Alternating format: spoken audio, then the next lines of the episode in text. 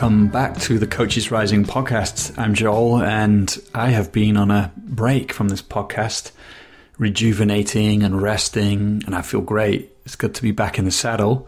We've got plenty of great podcast guests coming up for you over the coming year, exploring and revealing the transformational encounter in coaching.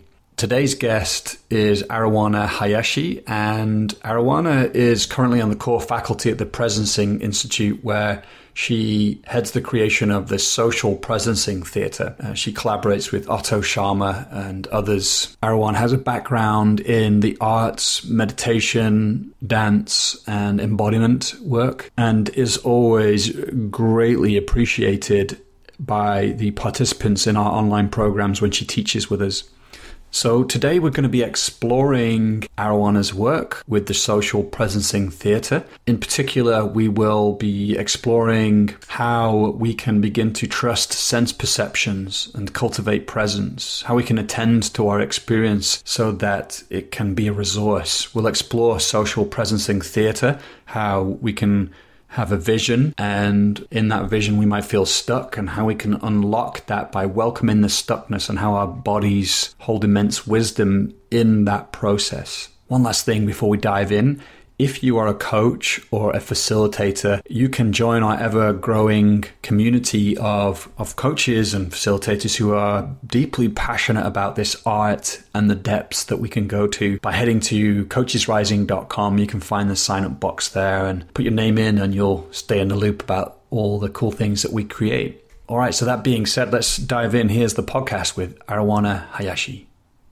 So, Arawana, it's really beautiful to be with you. I've just enjoyed our little check in. Uh, how are you in this moment? Um, just very pleased to be invited. Really happy, Joel, to be part of this um, conversation.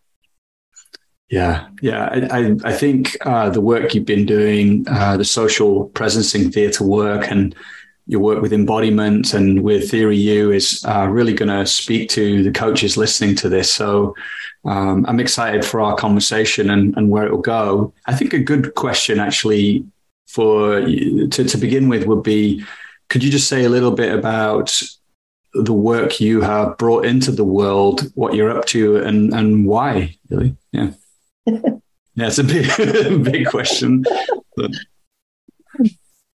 Uh, so, uh, you know, I started as a child as a dancer.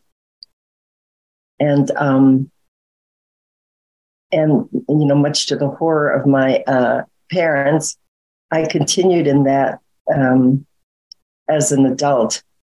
And I was always interested in um, how groups of people co create together. And in this case, it was in the performing arts. So very early in the 1970s, I started uh, I uh, started meditating in a with a teacher in, in the mid 1970s, and so I was interested in this relationship between awareness and collective creativity. And I was interested at that time with a group of dancers. Uh, they weren't actually dancers; they were just people, and not trained as dancers particularly and I was interested in whether we could co create work that was high enough to be performance level, that people could come and look at it. Because most of improvisation is just deadly boring, you know, and self indulgent. so, you know, what is the craft of making something that's actually comes out of openness and spaciousness and this relationship of the various people and elements and what is that? This constant wakeful um, making. So that you know has been my question probably since the 1970s, early 1970s. But I'll tell you the truth that not that many people were interested in this. So I, I taught this material and and worked on this for decades. But then in in um, 2003, I met Otto Scharmer, actually, before that, I met Peter Senge. You know who that is. Some of us know him. Um, a real um, a pioneer and, and brilliant thinker around so systems. Us and so at MIT, and then he brought um, Otto to this um, conference in Halifax. Um, and I met Otto there, and for some reason, this was a, a click um, that he was articulating what now is theory U and the U process, which really has to do with this joining inner kind of inner uh, knowing with outer change. And he was interested in embodiment, bringing something that can bring in more heartfelt, more holistic, embodied knowing, and also in this idea of how um, his his his language is called the, the social field, the quality of relationships of people, how that can be the basis for a real innovation uh, that we need on the planet now. It brings real humanity and compassion and wisdom uh, into some of the enormous challenges that we have. So that's been my journey and um, uh, kind of intention to be useful in that way. And now we have a, a, a lovely sort of community of people practicing social presencing theater uh, globally. So that uh, feels like um, a contribution to the good work that so many people are doing now, including your um, your organization. Yeah, brilliant. There's so many things you shared there. Um, I think the first thing I'd like to ask you about is the, uh, you know, how, how perhaps you said you met a meditation teacher, how that might have influenced you in your your kind of experience of working with this sense of you know, I'm, as I hear you speak, you know, you said constant wakeful making, I think, and I and I and I uh, hear this quality of emergence and intelligence that that can we can tap into. I don't know if that's the right word. And just to preface, like before you answer this, because I notice in the field of coaching, at least in my uh, interests and my circles, a, a big move from uh, a kind of coaching which is only um, you know using the mind a lot thinking about what do we want strategizing um, uh, towards uh, the recognition that there's there's a greater intelligence and if we let go of a control of the process uh, we can actually allow some something kind of takes over qualities of presence qualities of wakefulness start to um, infuse the coaching process. And, and that has a far greater wisdom and intelligence than that part of our minds, which is, you know, analyzing, um, strategizing. And, and that's really encouraging. And I kind of, I wonder how that speaks to you. And yeah, so this question about your teacher and um, the the experience of of working with openness and spaciousness that you described to speak about that.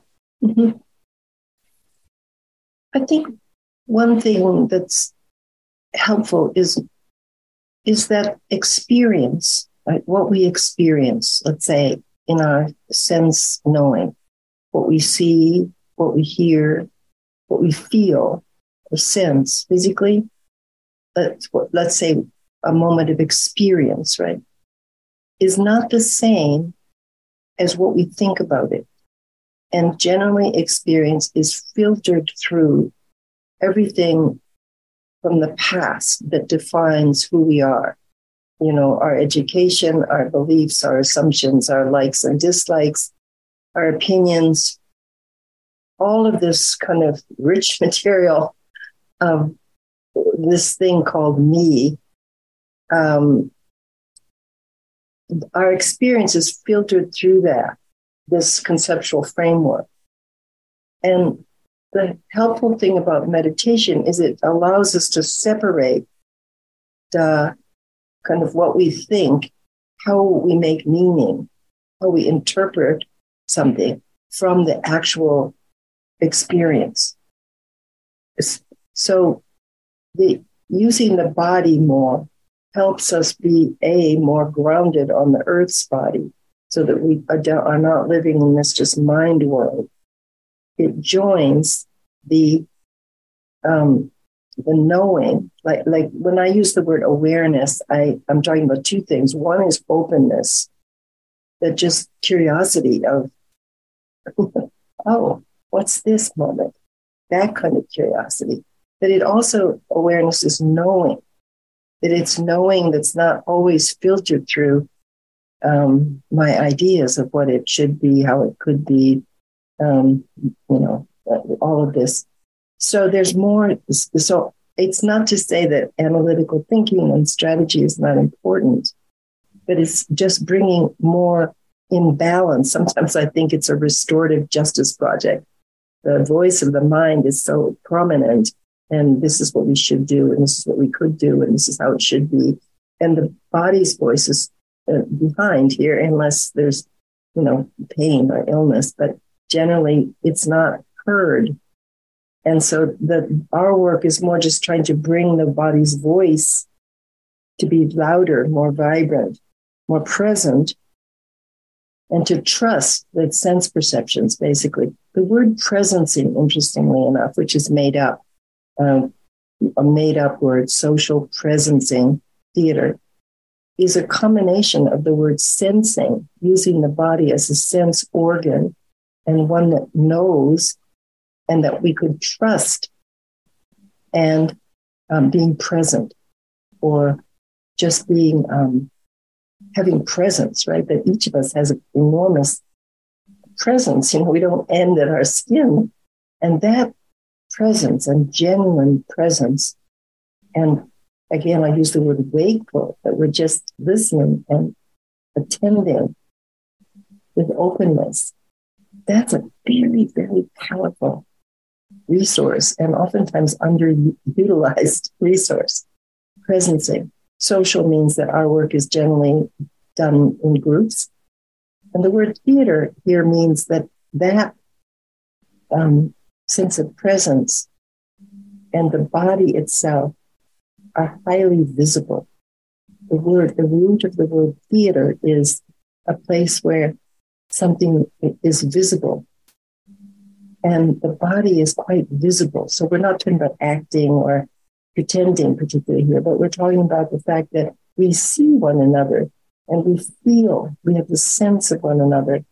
And that in itself can be um, under underutilized because we're so, as you said, involved in solving the problem, for instance, or getting it right, or fixing this thing, or for that matter, changing this thing. Even though you know we call ourselves change agents, change is happening anyways. So it's it's really uh, this sense of attending to this moment, and what is this moment? What is this moment um, yearning for? Mm. If, if, if, I can go on just a moment more, there is something about the work that um, is built upon this sense that there's healthiness in every system. And in every person that we speak with, in ourselves, in teams, in social systems, they are not toxic at the core. They don't want to be unhealthy. They don't want to be um, you know, poisonous. That's not what people want. But there's a sense of the body and the mind yearning and, and going toward healthiness. And, and as coaches, we listen to that. We listen to the, the health and the brilliance and the wisdom and the kindness in people. And that's what becomes more visible by our hearing, becomes more present by the way we listen. Yeah.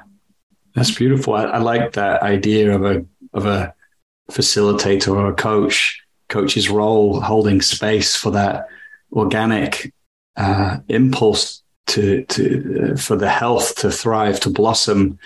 Uh, that that's the coach's role. They can hold that kind of space for it, and maybe this is a good uh, place to speak a bit more about the uh, social presencing theater and what what is happening in those spaces, uh, and and we could also maybe weave in this sense of um, I've heard you speak about and write about like the future emerging, you know, the, the, the possible future emerging here in this moment. So, yeah, could you say a bit more about what happens in these uh, these spaces that you're creating? we can describe what happens, but why we don't know. and we have no research on this whatsoever.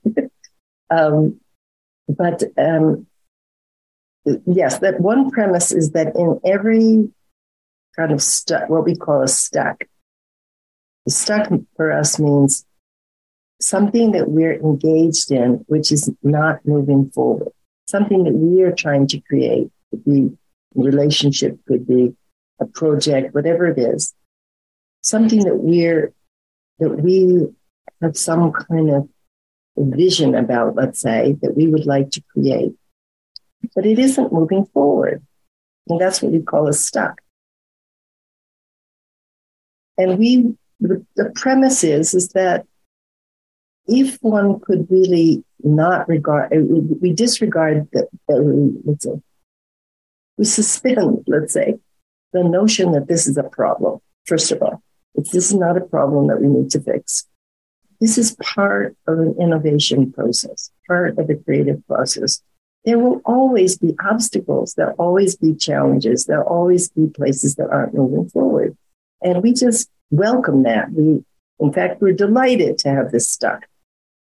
And, and uh, I often say that I think flow is highly overrated. I'm very interested in the stuck places. nice. They're so interesting, right? Yeah. So, um, they, first of all, we're going to turn toward whatever the stuck is. And there are four of our practices that are variations on this, what we call sculpture one to sculpture two. Sculpture one could be simply our current situation with various stakeholders or various elements and it could also be a stuck, the sculpture one. And then we go through this little process, and those of us that are familiar with Theory U and the U journey, it has a little sequence of first clarifying, sensing in, letting go of any of these ideas or concepts or uh, opinions, staying with not knowing. We have a lot of value in not knowing and not doing, waiting with this kind of openness. And then something emerges. And in our case, it's a gesture. So you're going to set up the physicality of a stuck, whether it's one person or you have a, a little, what we call a group stuck, in which there's one stuck person and forces, because nobody's ever stuck by themselves. There's forces, both external and inner, inner that keep one from moving forward, right? And you set that up as a little social sculpture. And then by attending to all elements of the sculpture, let's say there are four, four players in the sculpture, by attending to what the physicality feels like, what does the body feel like? So it's not that we are working on an emotional level, particularly. That would, that would be more like psychotherapy or, or something that uh, trauma work, all this wonderful work that is not exactly what, certainly I'm not trained well in that. So it's the, just the physicality of the shape. What does the, the body actually feel like in relationship, in spatial relationship with the other bodies? And then again, going through this little process, clarifying, sensing them, let them go, stillness, then movement will start somewhere because stuck is not sustainable, right? If there's nothing in nature that's stuck, it'll start to move. And we move collectively as one social body. As you say, this quality of relationships. What is it that, where is our place in this little journey from one to two? Then it'll, so it'll stop in sculpture two. It'll settle somewhere. Each person will say their shape has something to say. What is that? They're part of the system, has a voice. What is that? They say a word or a phrase. And then the little group can just reflect on what happened. What did we see? What did we do? What did we feel?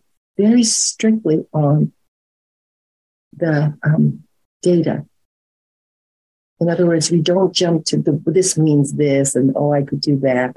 But we stick with the data for a very long time. I when I saw this, I did that. Or when I did that, I felt this very specifically on the data.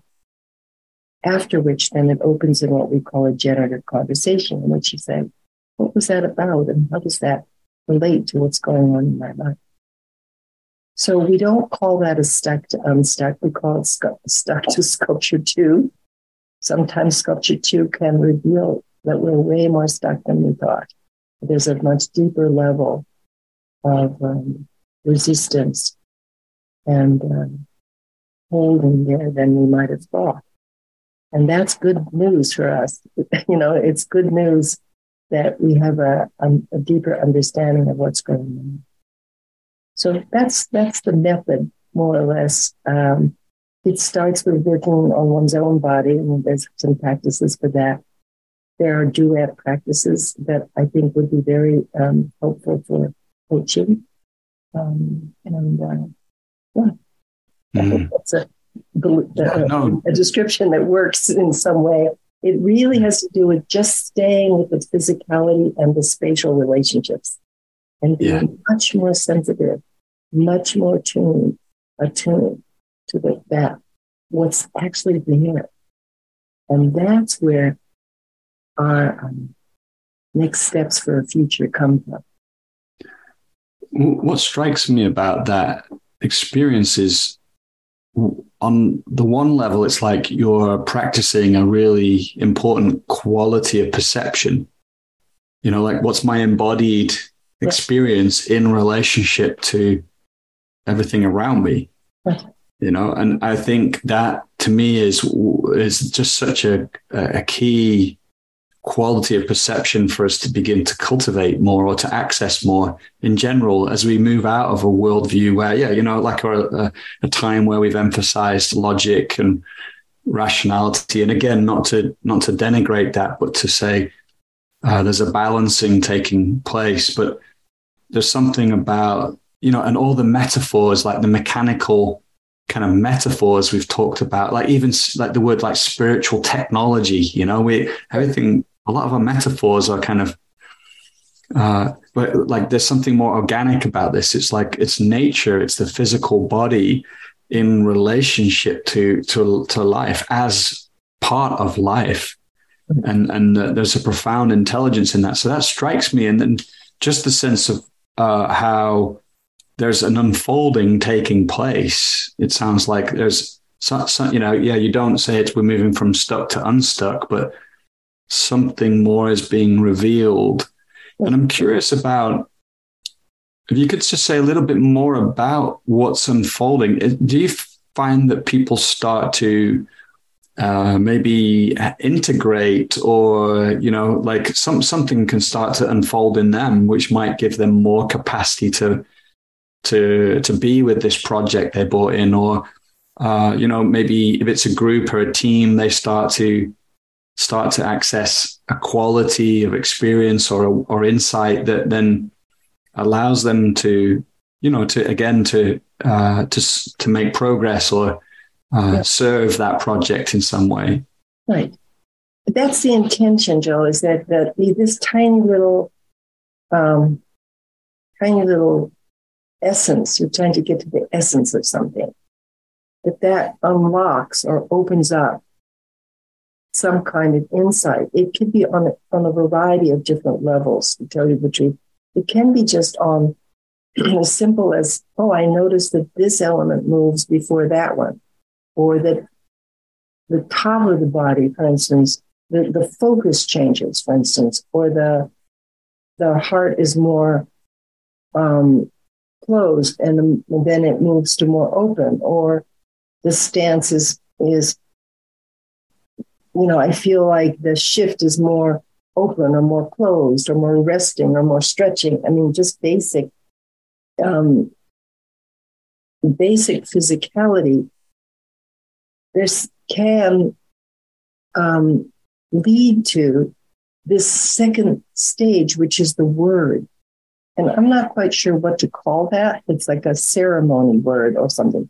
The first level, it's not a description of something, it's a it's a word that comes out of the shape. Like if this body were a sculpture in a museum and it had a name, what is the what is the sculpture saying? Which is not the same as what, what I think about this. Those are two different things. So there's something about accessing this other kind of knowing. And the strange thing about this, Joel, that I that happened because of the pandemic, where we had to move this online. And at first we thought, I thought, this is not possible. But of course, it, we, we needed to do it. So, like just an individual stuff, let's say, that's a practice that is in our courses. So I could have a stuck, you could be there, and maybe somebody else. There's three of us in a little breakout group.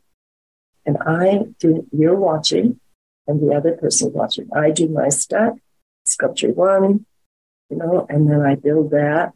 And then I go through this process, right, of how it's going to um, transform into whatever that is, sculpture two. And then I say my word of phrase.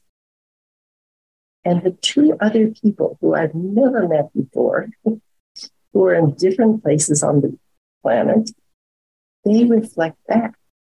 And they can only say, I saw or I felt. That's all they can say. They can say, I saw, it could quite little. I saw that your hands were closed in sculpture one and then moved to open. Or I saw, it could be figuratively, I saw a nest and then a bird flew out, for instance. They could be figurative. Or they can say, when I saw yours, I felt tired. Or I felt, um, I felt my body was off balance. They have to talk about themselves. And I'm telling you, Joel, people say the most amazing things about my situation. They don't know anything about my situation. They've just seen sculpture one and sculpture two. They say things that unlock something that I know, but I can't access. Deep down in there somewhere, I know this, but I can't access it. And then someone else, a complete stranger, is seeing, feeling something about in their own body, and they say a word or a phrase that completely shifts how either I think about something, how I feel about something, or it makes a suggestion of what to do next. It could be on any level, right? That the in, Theory U, there's this open mind, open heart, open will. So it could be a, that I have a shift in perspective. It could be that my felt my felt sense shifts from, you know, I don't know, it could be anything, right? From a, a kind of heaviness to possibility, or from a, a kind of uh, ambition to a more resting. I mean, it could be anything, right? And likewise, sometimes it's actually an idea, like something happens where I say, oh, I could do that. I could, I just suddenly realized that this person would be a good person to contact, like somebody else in my sculpture, for instance, or in, in this case, I'm just doing it by myself. But, anyways, th- this is really um, something that then can be applied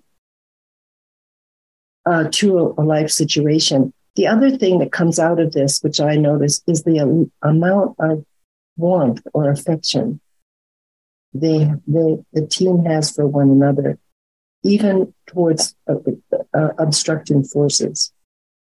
Right. And in 4D mapping, which is large system mapping, the players who one, one kind of says are the bad ones, you know, the multinationals and with banking or wherever you want to put, you know, a difficult boss or something. There's something about attending to us as a whole, recognizing that all of us are part of the system. All of us need to change for anybody to change. There isn't like, we drop this thing about these are the oppressors and these are the victims and just lighten up briefly on that, which I'm not saying that that's not important. I'm just saying just lighten up that everyone's has a journey to make here. There's way more basic I won't go so far as to say compassion, but maybe that warmth and affection for the whole system and it's feeling that one is there isn't any out system out there that's making us do stuff right? That's not that's really not uh, in alignment with interdependency or systems thinking.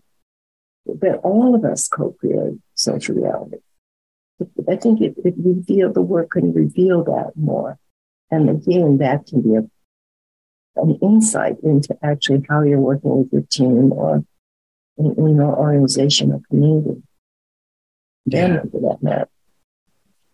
Yeah, I think again that echoes a, a, message that I've heard in other podcasts on on uh, in this podcast to have this shift into a kind of participatory consciousness or uh, you know into into relationality more you know if if you know again yeah we have if there are victims and oppressors, and of course there are in one level, there are, but um, it, that can become very reified and fixed, you know. And if if we're able to meet in this way that you're discussing, um, it, it, it, sounds like there's a we're tapping into a, a flow, you know, or a process that can then something becomes workable, and um, and and that the knowing is, you know, I hear it's beautiful. You described like the word comes out of the shape. So it kind of speaks to me of a kind of gnosis, you know, with a G and mm. OS. It's like, it's a, it's a different type of knowing than, you know, abstracting oneself out of experience, like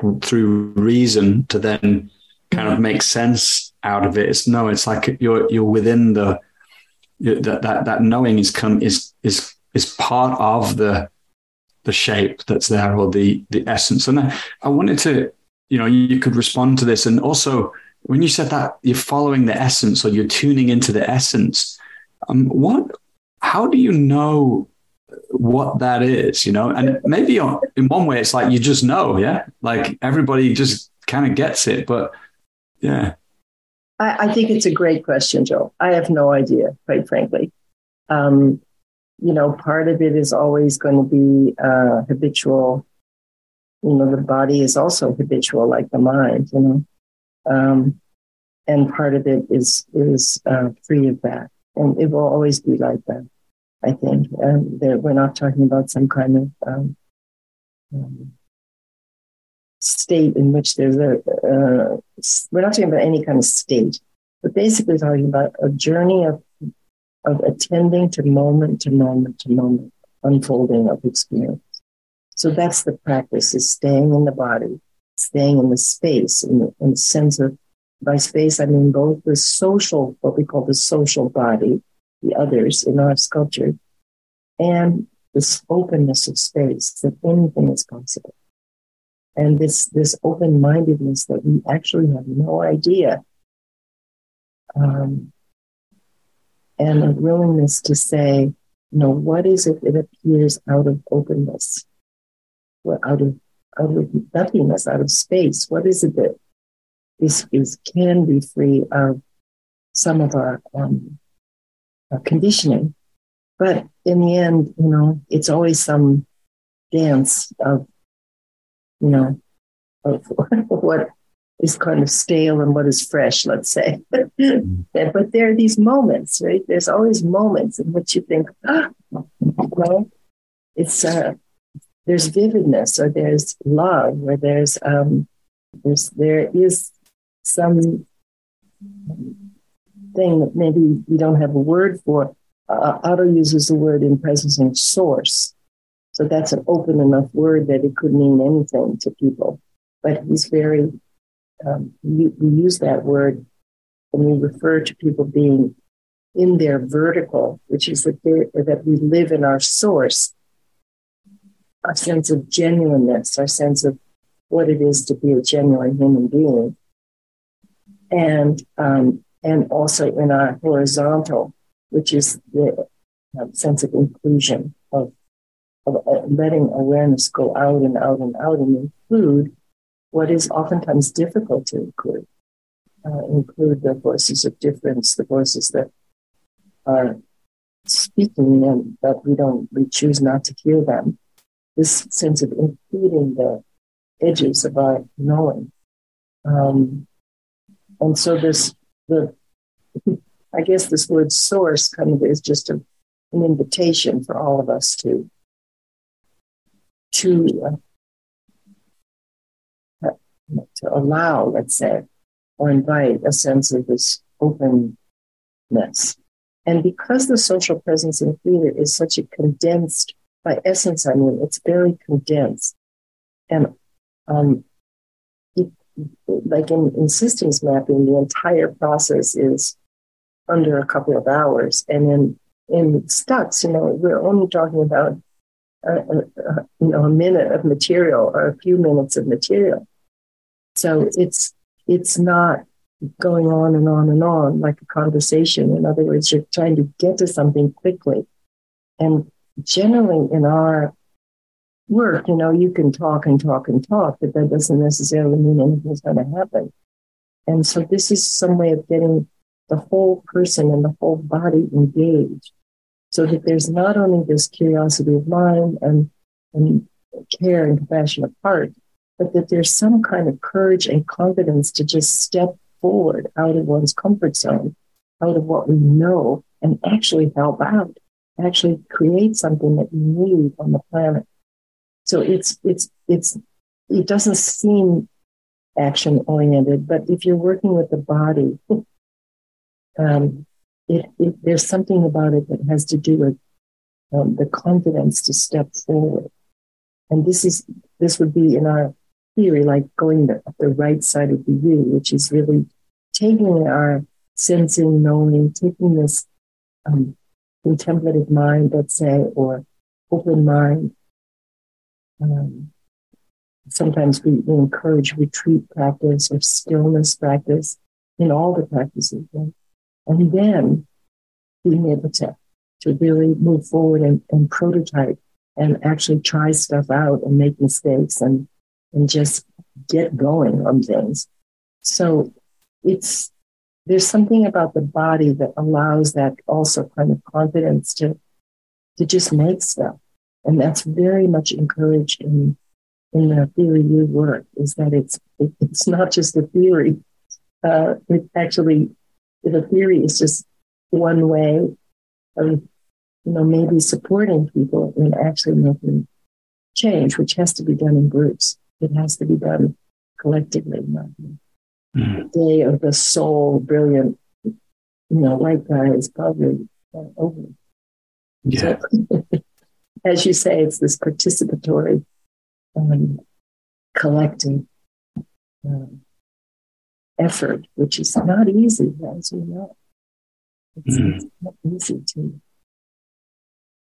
to go to, to work with you know, big groups of people trying to make change. And, and so coaching, I think, in, in terms of the, coaching work is so helpful to help the individual, the individual's uh, flexibility uh, and courage to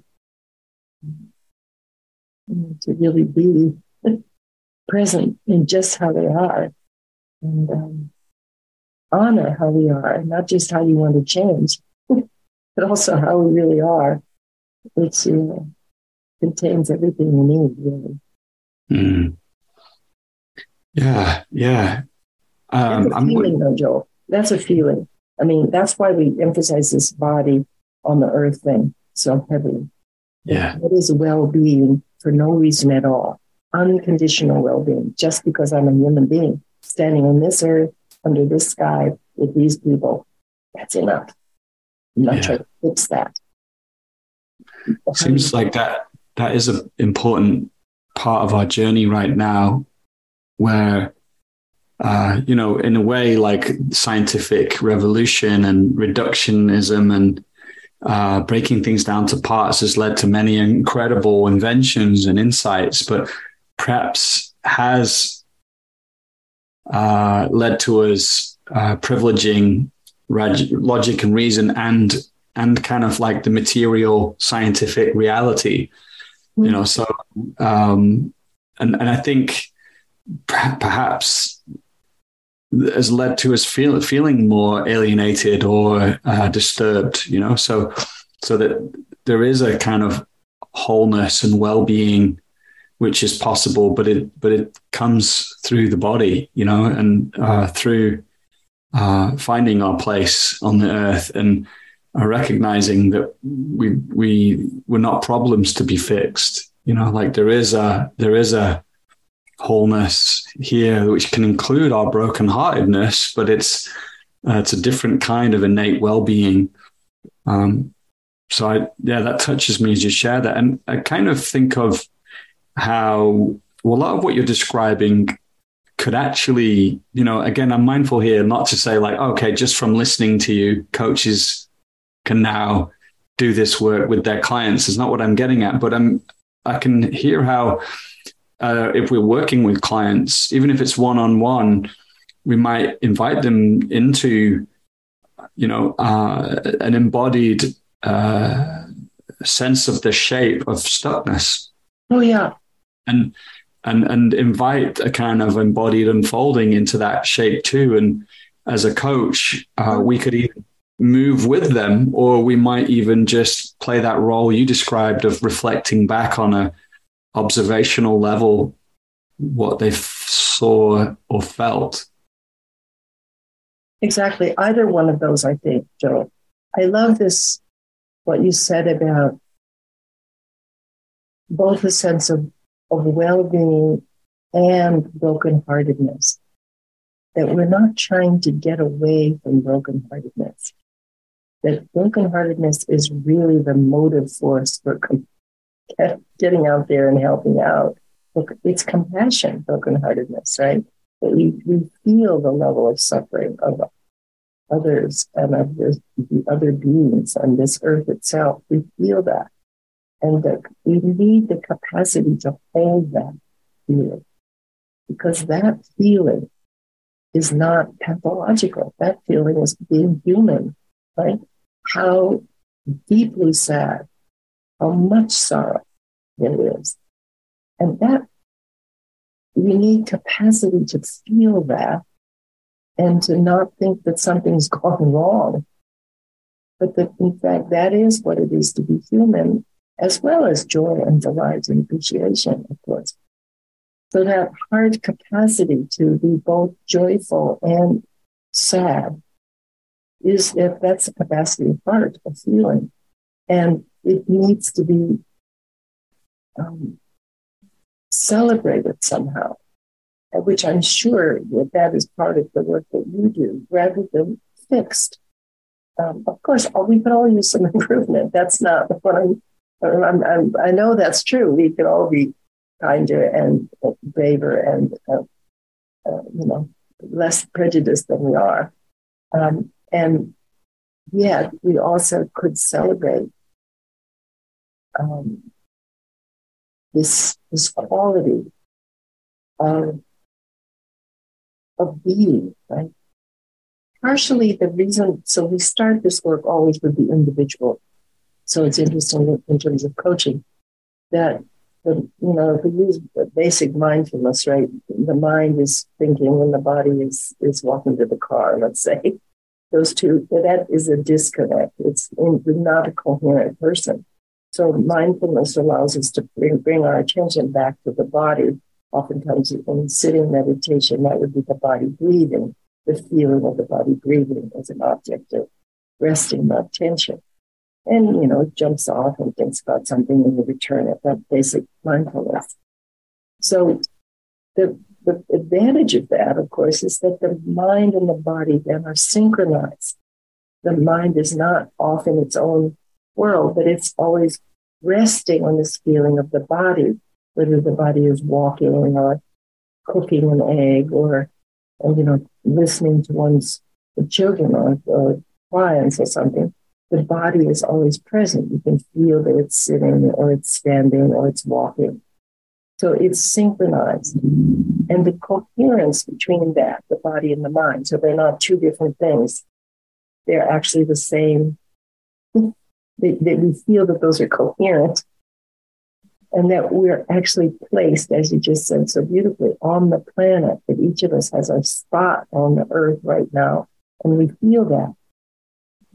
There's a natural sense of belonging that and actually we belong in this life, we belong on the earth.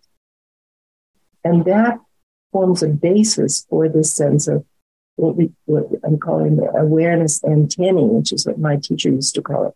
Awareness antennae then keep us connected to our external, uh, so-called external environment.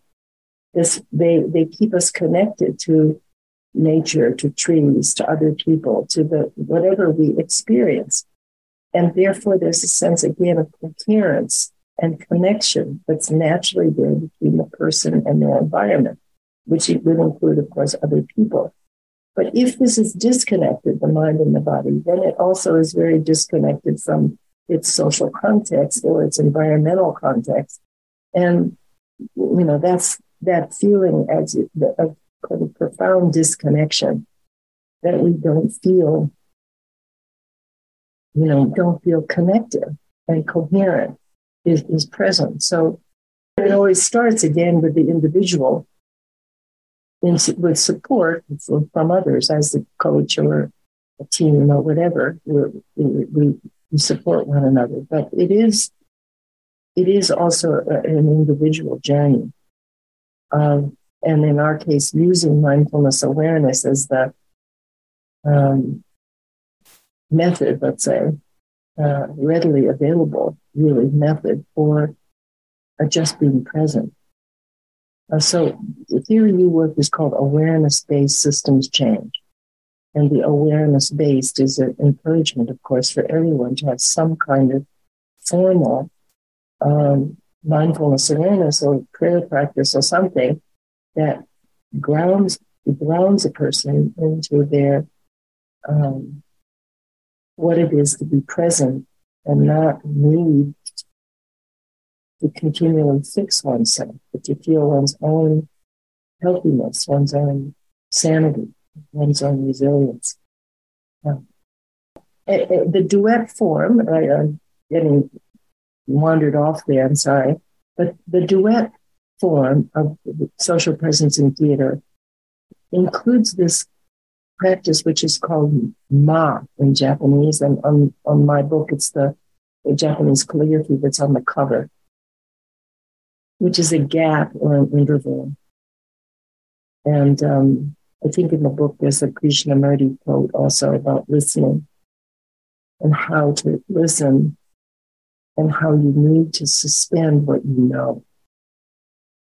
So this, I'm sure this is how you train coaches also that you just don't know. and therefore the, the, the dialogue process of listening and speaking, a lot, we always allow this gap or this ma. So that the conversation does not just go back and forth and back and forth, but that there's a big gap of not knowing in our case, between every gesture.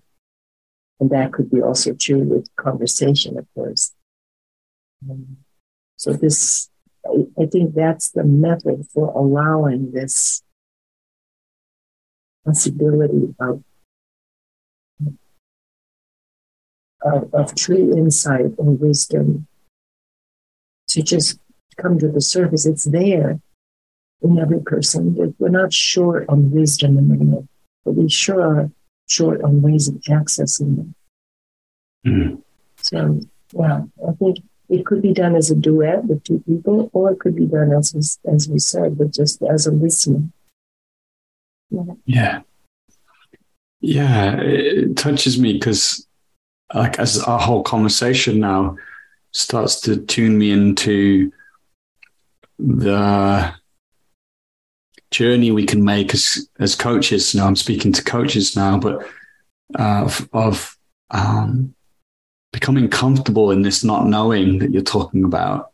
But that does require us some, at least in my own experience, like some kind of meditation practice, some kind of practice where I can uh, attend to what's here in this moment, mm-hmm. including the parts of me that show up that feel like I need to get somewhere. I need to be of value for this person in front of me. We need to we need to solve this problem because they're paying me money. That's right. And, and, yeah. So over time, it's like I, I, I've through being in in presence and uh, particularly like practices like circling which is like a relational meditation so it's really plugging people into like what's it like to be connected both of us here now. And and so then that that ma that you describe i can really get a sense of like you start to feel that you know but in the beginning that lack of coherence and the the fear might one one might feel of silence or of uh, you know there's parts that come up that can take over. They can cover over that sense of ma but one can learn to really love it and appreciate the the aliveness inside of that mm-hmm. experience the the space for something to to to begin to emerge into mm-hmm. I think the silence is something that maybe in the beginning is there's resistance, but I don't know. We've been I've been surprised over the 20 years I've been working with Presencing Institute. When we when I started, the whole idea of embodiment and stillness and like mindfulness awareness was just kind of woo woo. and now that's not the case. You know, people I've tried everything else. Maybe I'm not sure why, but just because of the times, um, there's just way more openness to um, to this notion that we really don't know the answer, and um, you know we're not experts on, and we we um, you know, we need to keep listening in this very deep way to one another. And that there's something, the shift is going to be co created from this open space, right? It's not, I mean, to some extent, the coach has more experience, more training, more practices. Right? And then when you're sharing that with others, people you're that's the, the ground out of which you're listening, but it's always, you know, something creative. Yeah. And I assume, I'm not a coach, but I'm assuming that with each conversation, the coach becomes a different person too.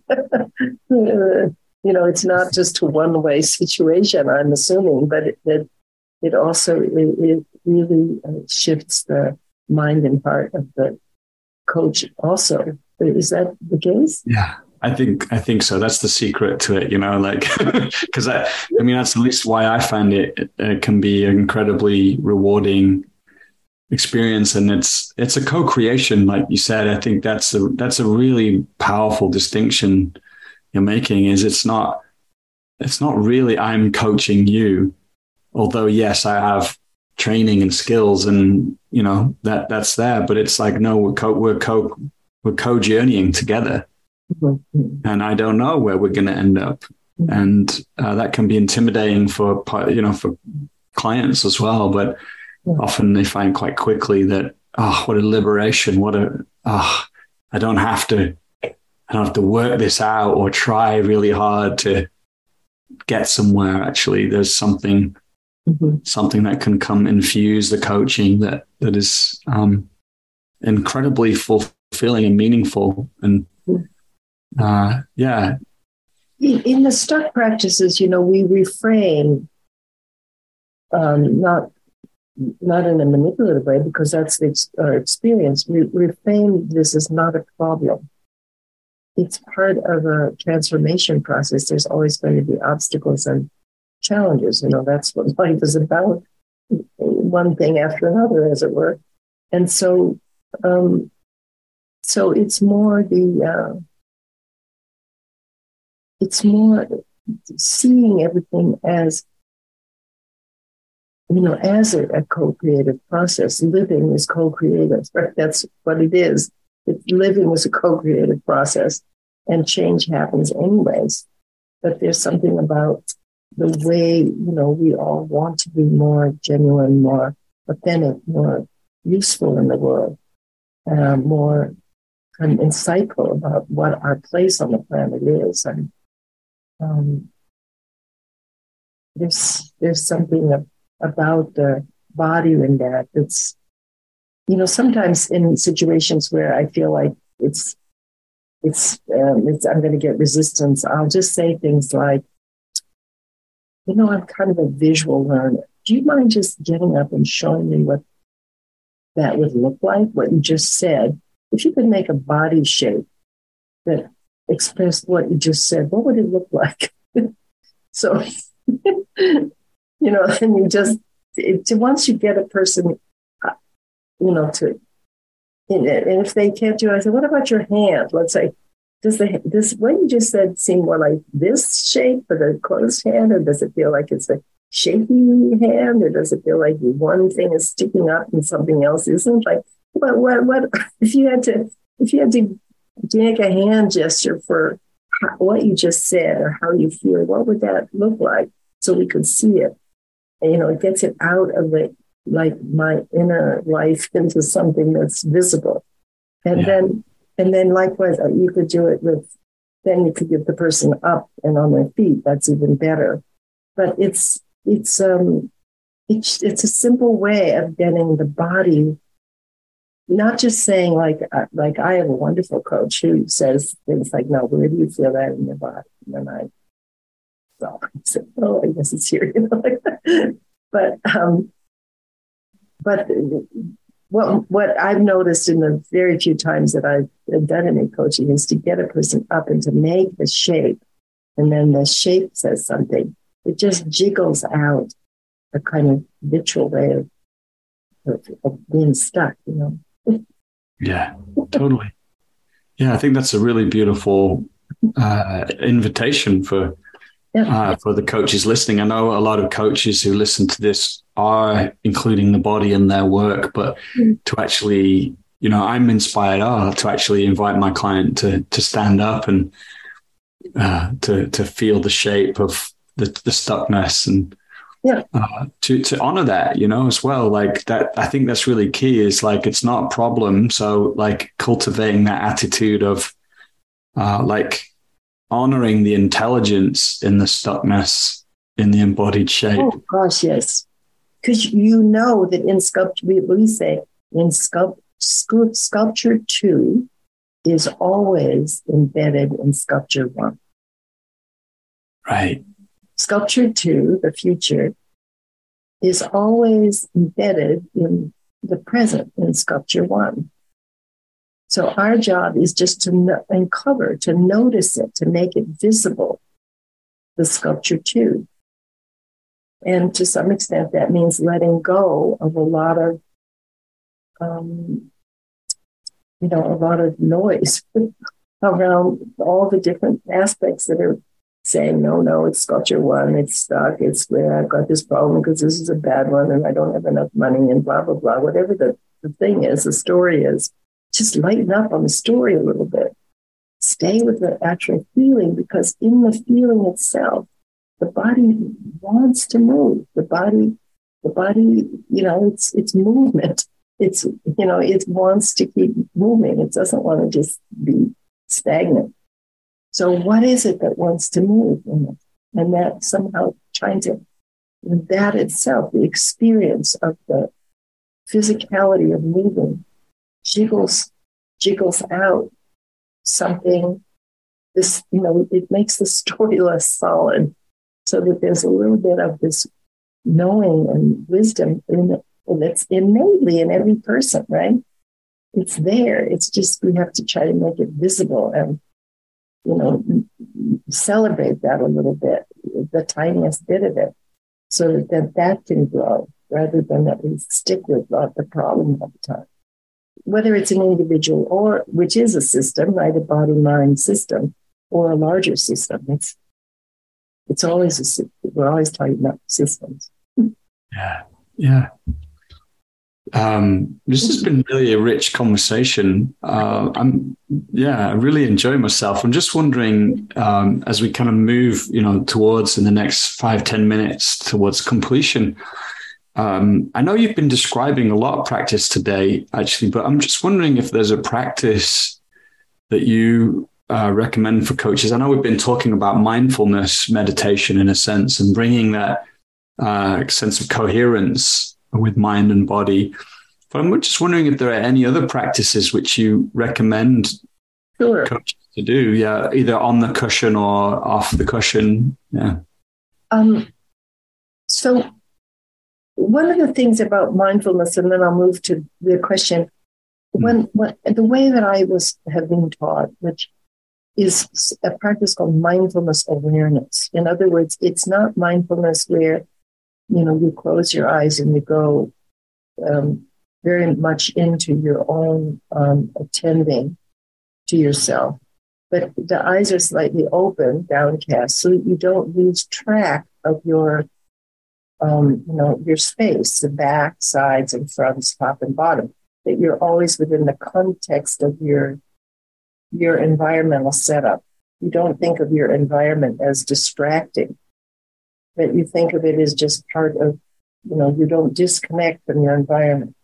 So it's not quite the same practice as as maybe many kinds of mindfulness, which are more withdrawn in but it's it's trying to see the fluidity or let's say the balance or something between what we think of as inner, our own um, you know thought arising and dissolving of thoughts and feeling of the sensation, the perception of the body, and there and its outer spacious, in a sense of spaciousness, I guess you could say. So that there's both detail, which is mindfulness, and spaciousness, which is awareness.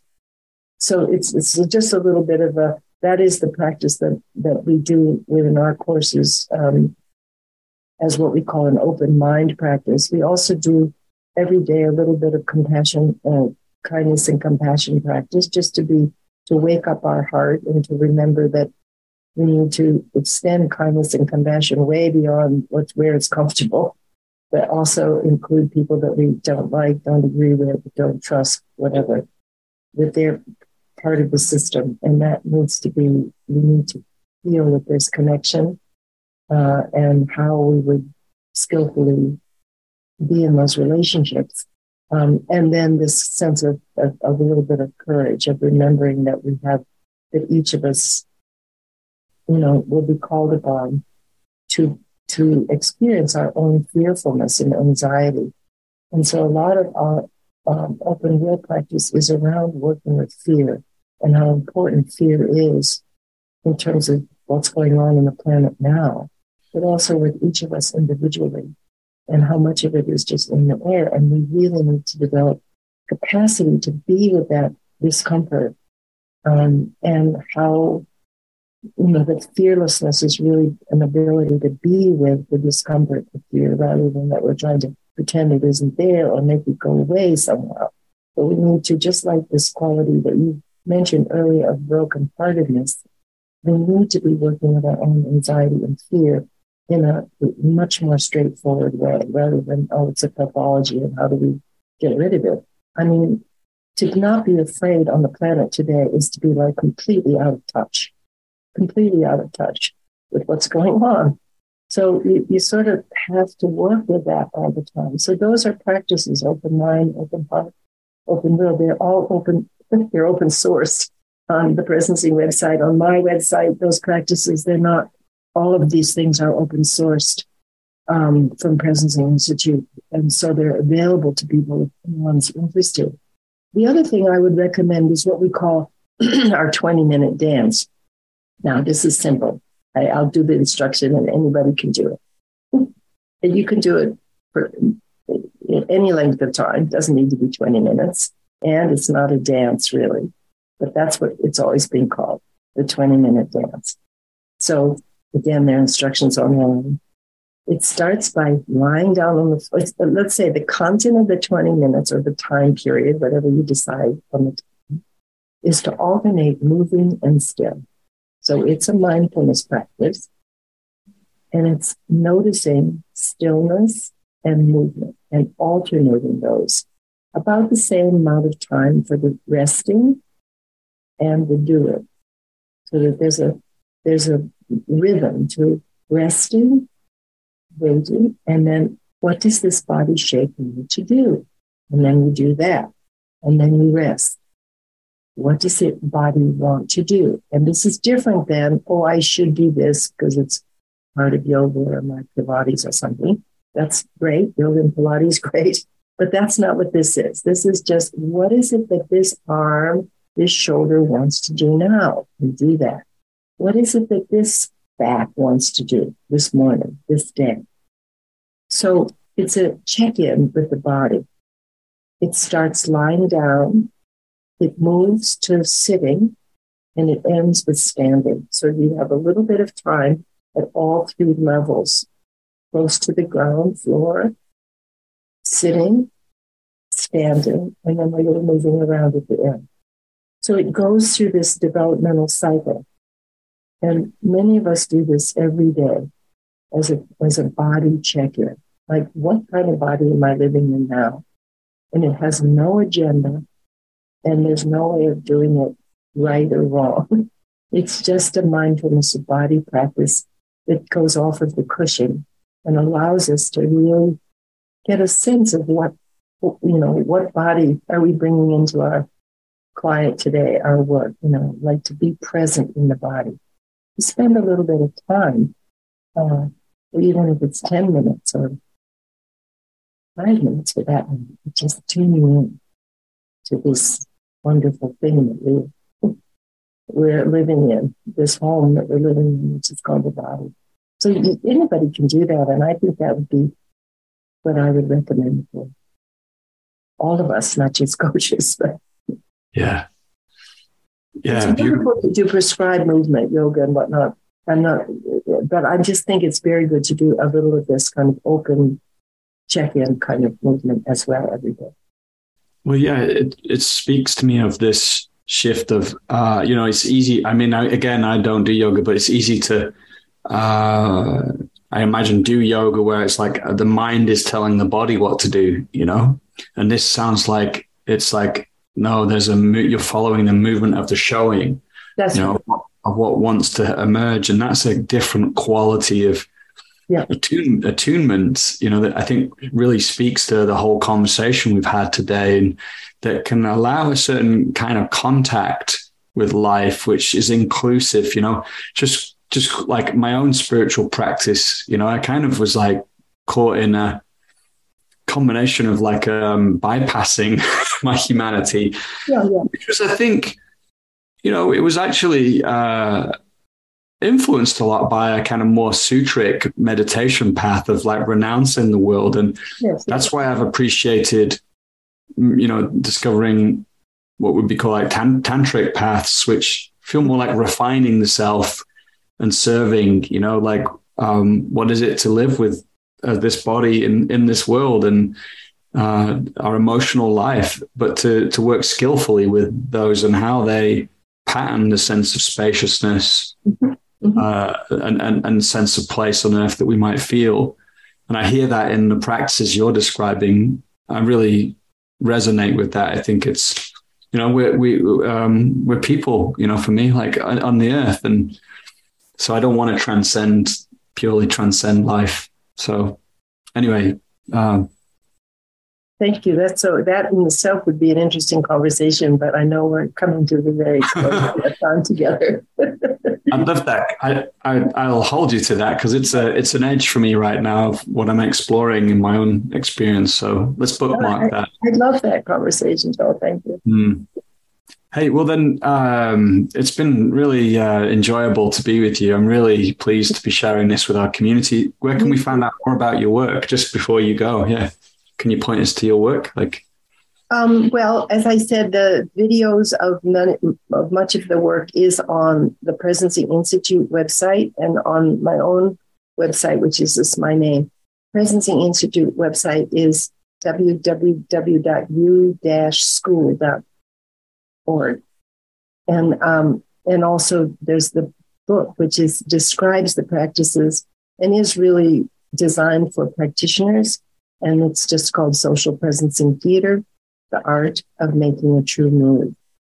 Uh, true move is, as we've been saying, what is it that comes out of openness? but it also could be true move could be in word. It's not just on the body, but could be uh, the use of words as well.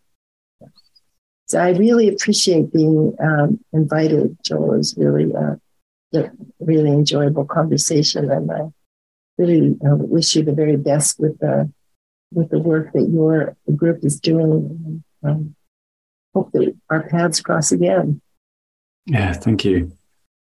Here we are. We're at the end of the podcast. Just a, a, heads up again if you're not on our mailing list and you want to stay in the loop about other things we create, then head to coachesrising.com. Put your name in the sign up box there. You'll also find some of our other offerings, our online trainings for coaches there. And just want to end by wishing you well, and I'll see you again next time.